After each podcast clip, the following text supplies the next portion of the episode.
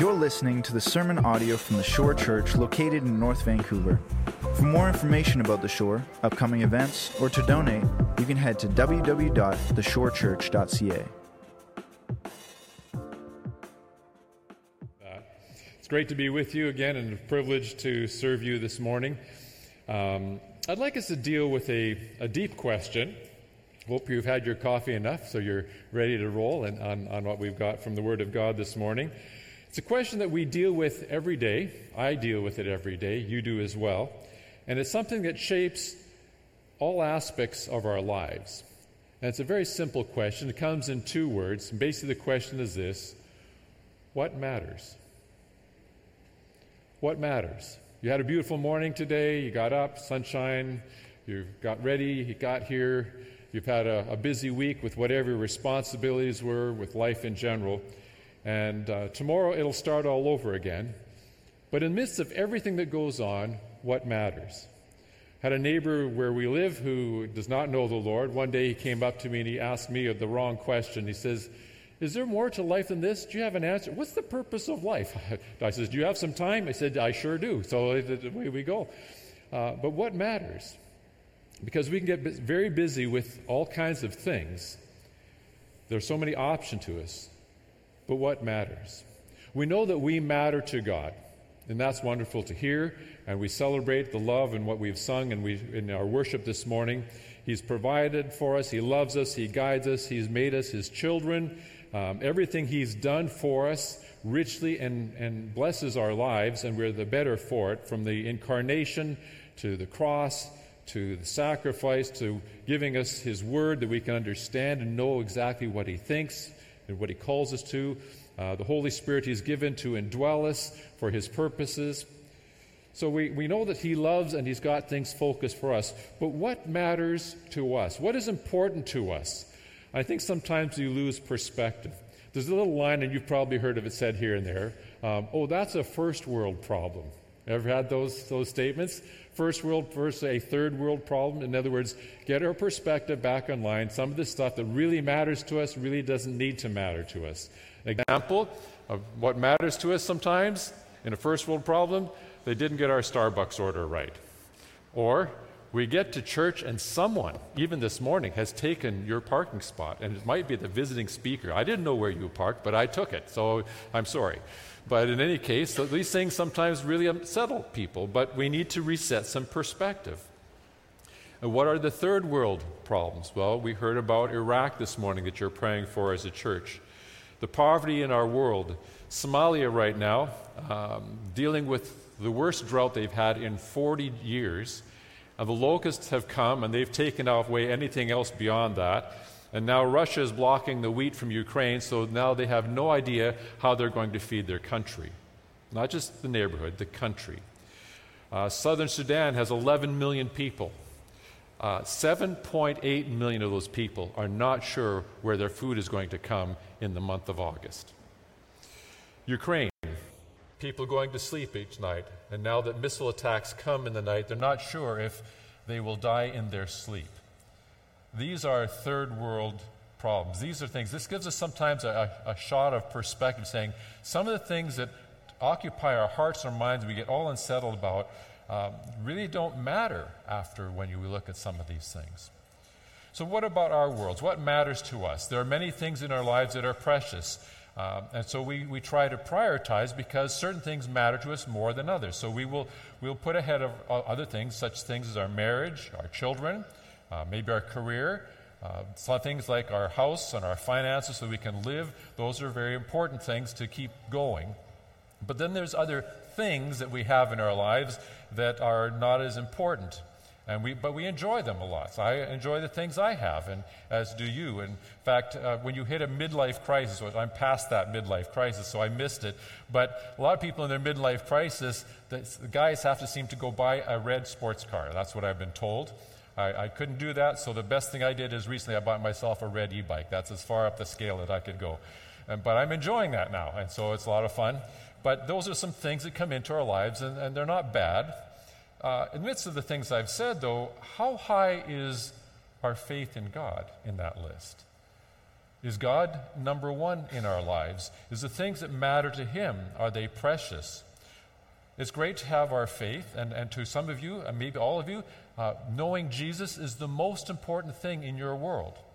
But there are some Christians where it's just nice I got salvation, but I'm moving on to other, many other things. The challenge by answering this question, what matters to us, by it we invest in what matters to us. In other words, we will spend our time, our money, our efforts, our thoughts on those kinds of things. Um, things that might be ahead of us, that next car, or a plan for a house renovation, or travel, or maybe in a more practical sense, maybe retirement. And with those things in mind, they matter to us, so we work towards them. So we work hard, we set aside things, we save. Sometimes we do without certain things so we can save. We think about them lots, we plan the details around it.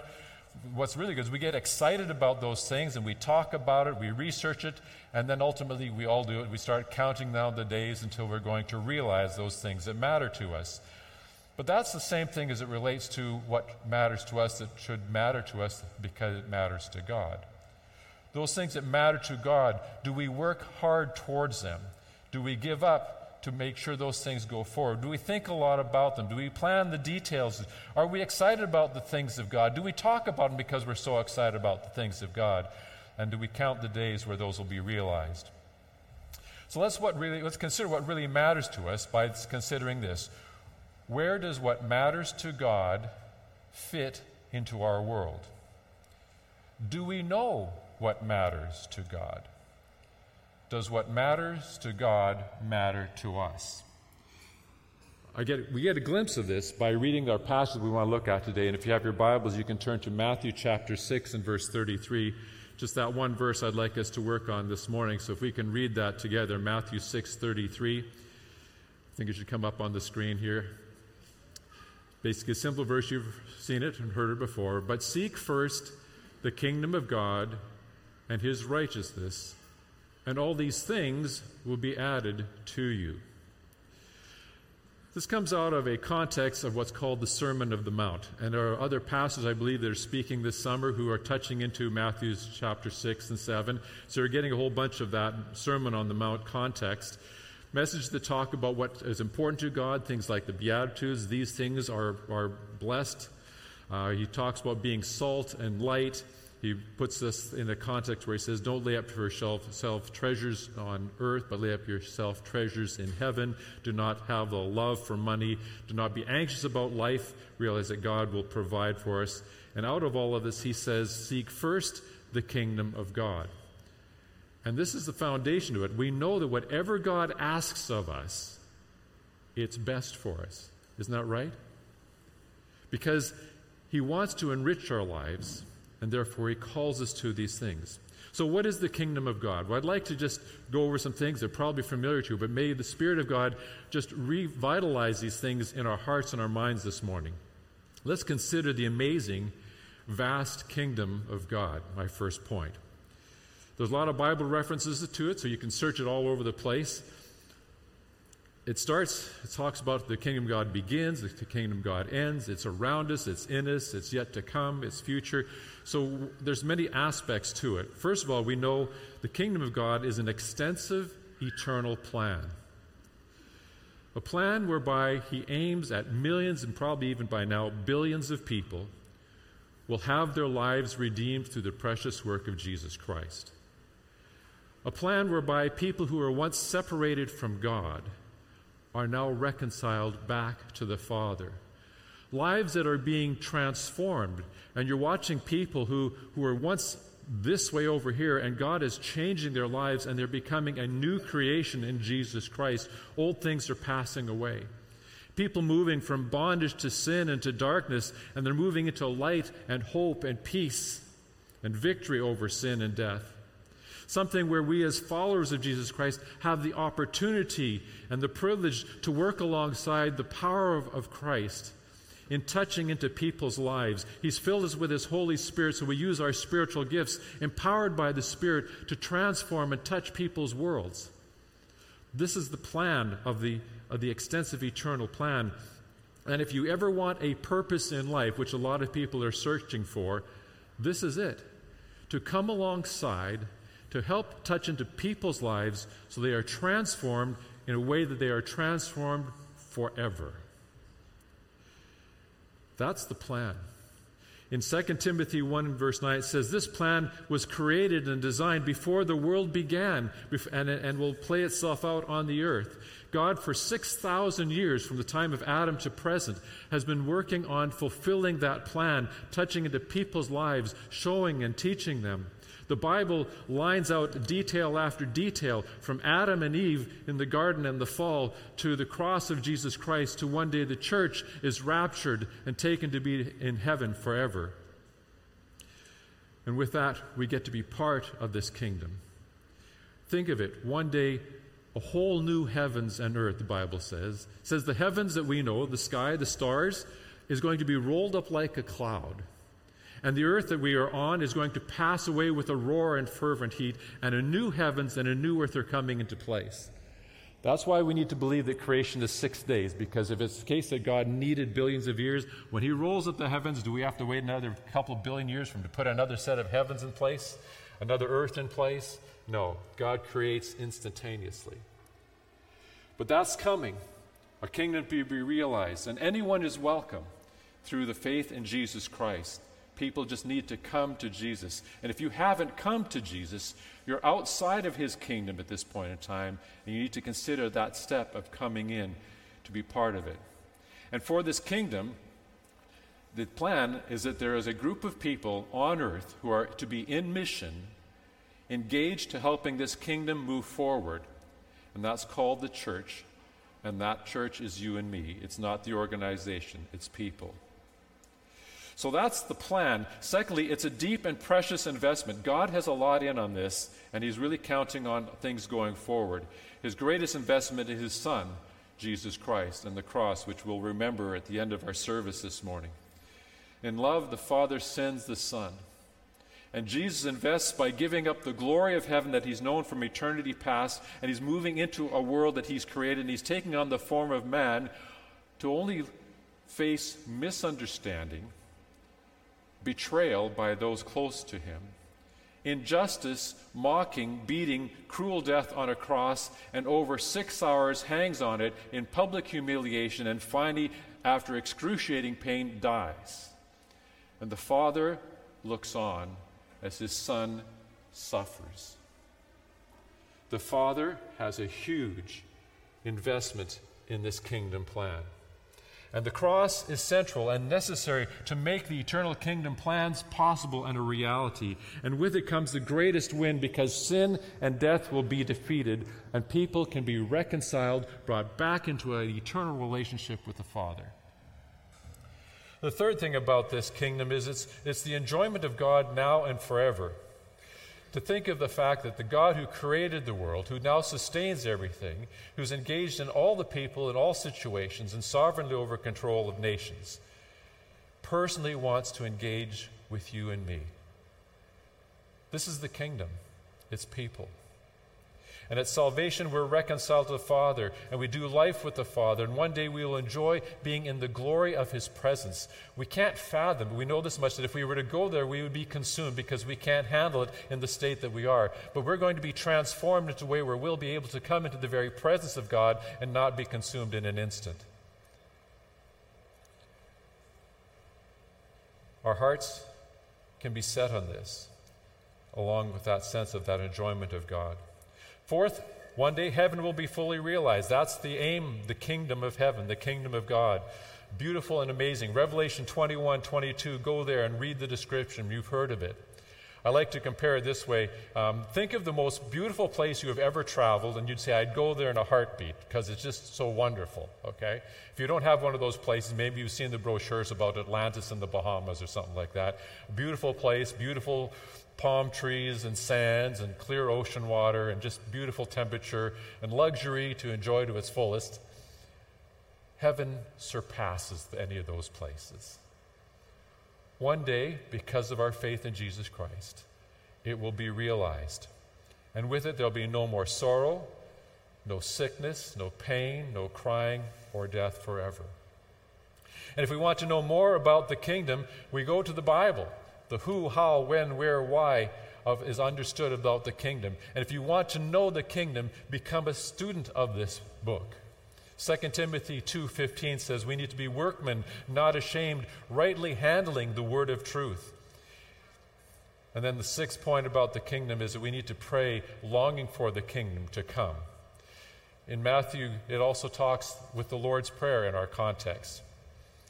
And in there, the prayer is, Our Father that's in heaven, hallowed be thy name, a focus upon God. What's the next thing we pray for? Thy kingdom come, thy will be done. That's the first thing that we, that, that we can pray for. After that comes, oh, give us our daily bread and, and lead us not into temptation and deliver us from evil. Those are secondary. The first thing he's looking for us to pray for is that the kingdom will come, that it'll be realized in our lives, but it'll be realized soon with the return of Jesus Christ. Do we pray that way? Right now, the world is going bad. Have you noticed lately? it's going from bad to worse to wrong to evil. The, the good of is becoming, uh, sorry, the evil of the past is now good and the goodness of God is becoming evil. All those children, I, I, I think of the, the world in which they're growing up in, the fear of what's the, the things that they're going to have to face if they're not already facing. And you, as parents, have such a challenge to, to guard them and teach them beyond the morality that's falling apart. I, I, the Bible says the world just before Christ returns is going to be as bad as it was in the days of Noah. In the days of Noah, there was only eight righteous people on the whole of the earth. That means people had turned away from God. He was not a factor in the world. We're approaching that. But this whole thing of the kingdom, do we desire it so much that we pray, Lord Jesus, come? Is that, is that in our hearts and our minds of anticipation? Do we see it? Do we value it? Is it important? Because I think if it is, if we grasp it, the second part of this message becomes an easy step, and that's where we say it says, Seek the kingdom first, because it matters most to God. How do we seek things if something we want to go after? Let's put it this way. We live in a world where we need a car of some sort, usually to trans- travel. I know we're trying to move towards buses and sky trains and things like that, but invariably in, in our North American context, we, we find ourselves needing a car that's reliable in transportation. So we seek out the next one we want to get. So we go online to get as much understanding about that, what it, that is. And there's a parallel here, if you listen for it, between seeking the kingdom and seeking a car. I don't make the, no comparison on the end product, okay? Um, but we go online because we want understanding about it. And we sharpen our focus of what we're going to go after. We, we know what we like, we know what we value, so we want those pieces that are there. Then it takes time to go to the dealership, and we might spend 30 minutes at a time talking with them about cars to understand and know more. Once we know that, now we have in depth the value of things we want, and now we count the cost. And today, what are they? Forty to hundred thousand dollars or more, even at times, and we consider saying, "Yeah, I'm going to pay that." And we count the cost, or if we can't pay it outright, we start saying, "It's worth enough. It matters to me enough that I will spend the next three to seven years in a commitment paying this thing off, because we it matters to us and we desire it." And then we go to the dealership and we push by intensive discussion, trying to convince them to take our offer so we can take that thing home. And then we sign on the line, and it's ours. And then we find out, as you take it off the lot, it depreciates by one third or something like that. And, and it, within three to eight years, you have to do this all over again because it's worn out. So, those are things that matter to us, and we will take all that energy and effort to pursue those things. Does the kingdom of God matter to us? That we would put that intensity of search for it. How do we seek? I believe we seek, first of all, by desiring to know, to pursue, and to engage. We want to know about the kingdom of God. We, are, we should not be okay being uninformed about the kingdom of God. He's laid so much here for us to understand it. He wants us on the same page with Him, understanding the kingdom of God. We need to know our Bibles. Secondly, we need to go after the kingdom of God. We need to pursue it, be engaged with it, work towards the kingdom of God. 2 Corinthians 5 and verse 20 says that we are to be ambassadors. We're supposed to be God's representative in this world for His purposes and for the kingdom, spreading the truth of God on His behalf. And the chosen method of kingdom development is us. And we need to have a heart of passion where it's important to us, important that we are, this kingdom of God is so important that we, we want to talk to people about it. Are you convinced enough about it that those people need to know about it? Do we step up and serve with the spiritual gifts? Do we give our time, effort, our abilities, even our finances to advance the kingdom of God? It's more than just doing church and attending church. The challenge is we, there are distractions that keep us from having it first. God says, Seek first the kingdom of God because He knows we won't necessarily keep it first. It's a challenge to us. There's many things that call to our attention, other things that want to preoccupy and be number one in our lives. And it can be good things, it can be our career, it can even be our family, it can be our children, it can be our spouse, where we put that ahead of God. And then there's wealth and houses and cars and things and toys and position and power and properties and travel. Um, whatever, it can, it can, it can supersede what God wants us to seek first His kingdom.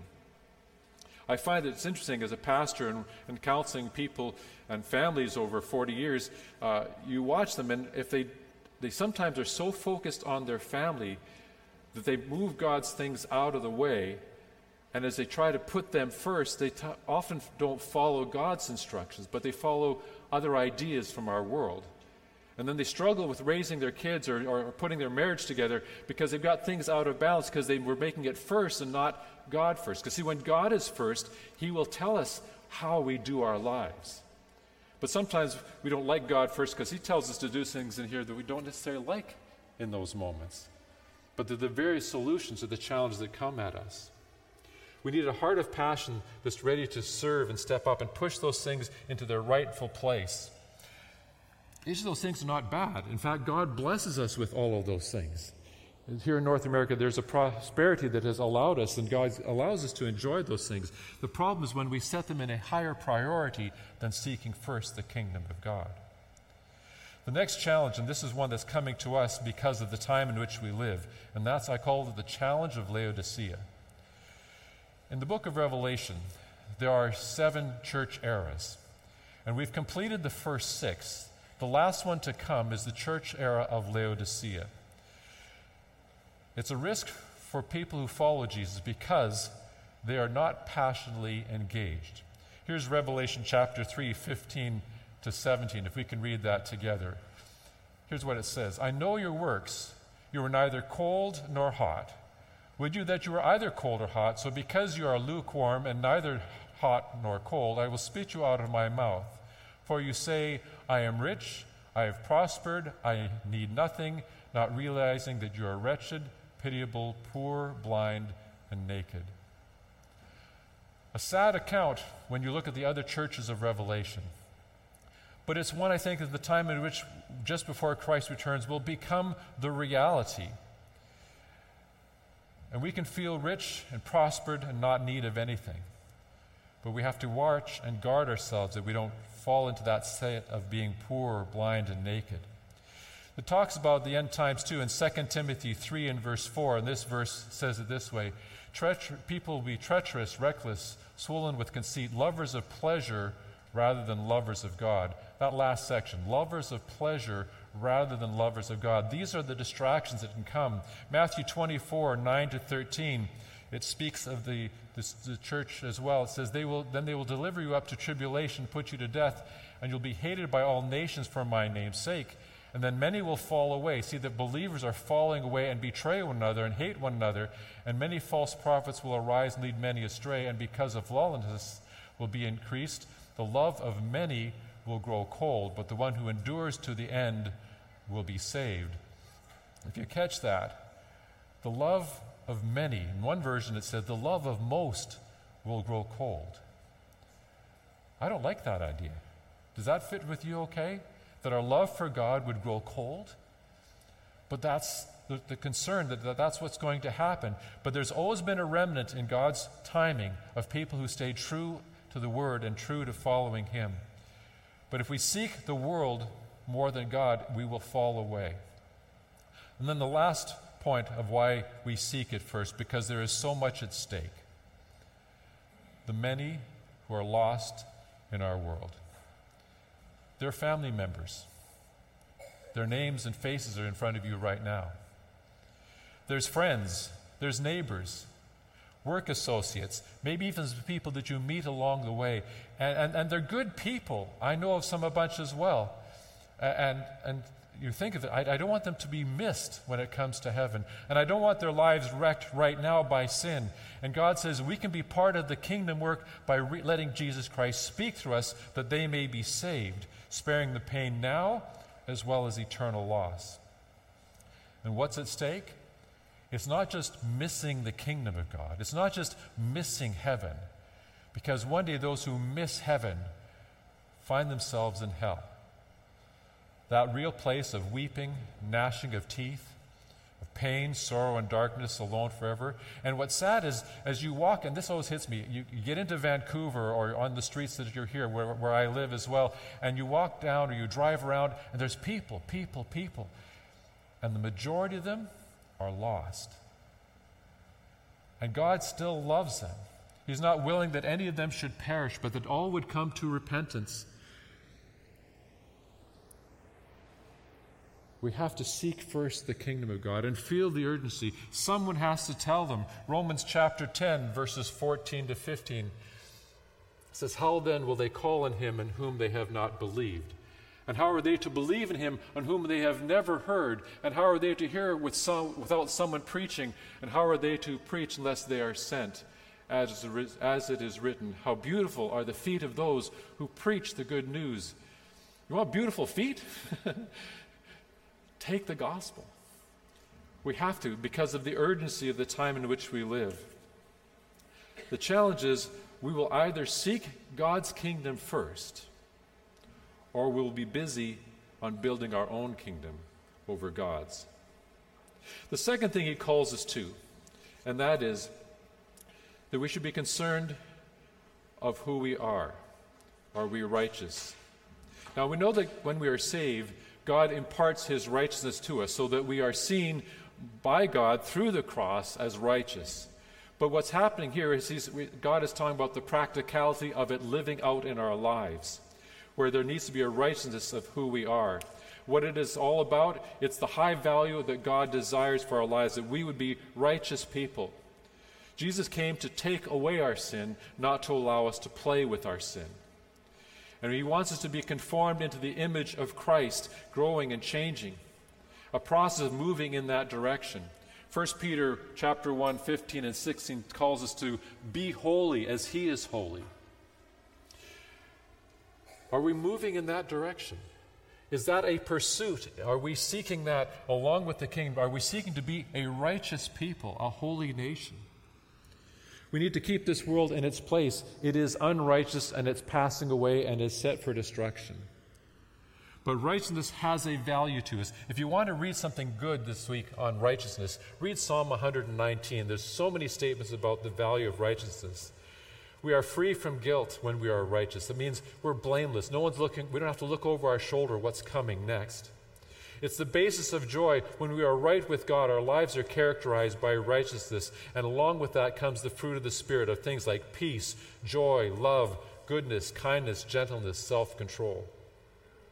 Righteousness is a great aid, it is the ultimate coping aid. We don't need alcohol, medications, shopping, or eating, whatever your coping system is. Um, hearts and minds can be at peace when we are, are pursuing and living in righteousness. Are we in pursuit of it? Does it matter to us? It reminds me of, of, of, an illustration, and that is many, many years ago, I canoed on the Bow River in Banff, and it flows pretty strong. And when you go upstream against it, you've got to work really hard to make any kind of headway. And the moment you stop paddling, your canoe starts going downstream. Well, we're in the Broadway of the world stream, and it's going this way and we are trying to go this way in pursuit of righteousness. And all we have to do is to end up where we don't want to be is to stop paddling. Unless we continue to seek righteousness, if we decide to coast and drift in our spiritual walk, we will start going where we do not want to end up. 1 Peter 8, 5 8 says, The enemy of our soul is seeking whom he may devour. The battle is on. Romans 12, verse 9 says, We are to hate what is evil and cling to what is good. Cling, intentionally grabbing and hold with intentionality our words, our actions, our thoughts. Hebrews 12, verse 1 says, Let us throw off everything that hinders, that would limit us, and the sin that so easily entangles, and run with perseverance the race marked out for us. We have to go after righteousness. We know all that God asks of us, all that He calls us to, is for our good. And how we can be so free to put the kingdom of God and His righteousness first is because the last part of the verse, and that's where He says, And all these things will be added to you. My last point reassurance God will provide all these things. And what are these things? You can read the rest of the context of verses 25 to 32. But basically, he says, don't worry about what you're going to eat, what you're going to drink, or the clothes you're going to put on. You don't need to worry. Those are the basics. Where's my next meal? I need, I need something to drink within three or four days, or I start drying up, and I need clothes to be covered. So the basics God will provide if we will seek Him first. He says the secular world, or he calls it the Gentile or the pagans, they go chase after all these things, all the things that are out there. That's what's their, their focus and their aim is. We can get caught up to be like them, but we need to be different from them. But because they chase it, they get anxious and they worry about those things. But we do not need to be anxious about anything. There's so many people who struggle with worry, anxiety, fear, despair, depression. Here's a remedy that helps in our mental health go after righteousness. Be right with God, be right with people, be right within ourselves, and you will find that peace of God that passes all understanding that guards what? Our hearts and our minds in Christ Jesus. You might think if I go after the kingdom first, will I miss the rest? I believe the answer is no. God is faithful. Join God in his kingdom work, and I believe he will also find blessing as the Father knows how to give good gifts. Now, we don't swing the pendulum the other way. We can sometimes uh, think, okay, now I'm really going after God, I'm all in. Uh, notice the verse that it says, Seek first the kingdom of God and his righteousness, okay? That doesn't mean you don't seek the other things, just don't seek them first we see we have a responsibility before God, and He teaches us this to still love our spouse, parent our children, be diligent in our work, be wise in our finances, obey the various things that God teaches in the Word of God. See, it's not just a faith in God and everything's going to be fine and we throw all care to the wind. It's a balance of putting everything in its perspective as God teaches us. So, what matters most to us? We decide every day. Tomorrow, you will start your day and you already have responsibilities. But may in your heart and your mind, may there be one piece that starts with you, and that is what will be part of the kingdom of God in your day. And don't forget to seek that part. What should matter most to us? If we consider ourselves as a Christian, a devoted follower of Jesus, the one who says we love God with all our heart, our soul, our mind, and our strength, then we will value the kingdom of God in its vastness and its wonder. We will keep it in our mind. We will make sure that it's first in our lives. We will seek it by engaging with it with our lives. I would encourage you, check with Pastor Jer. I love your help with whatever is happening in this church.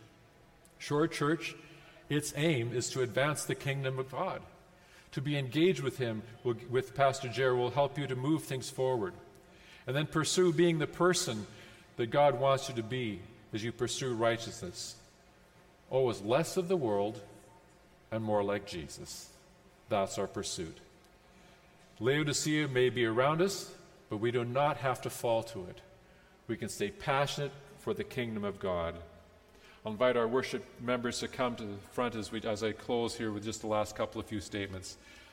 You see, once we pursue this, then all we do is trust God. And We need not worry about the rest of all these things.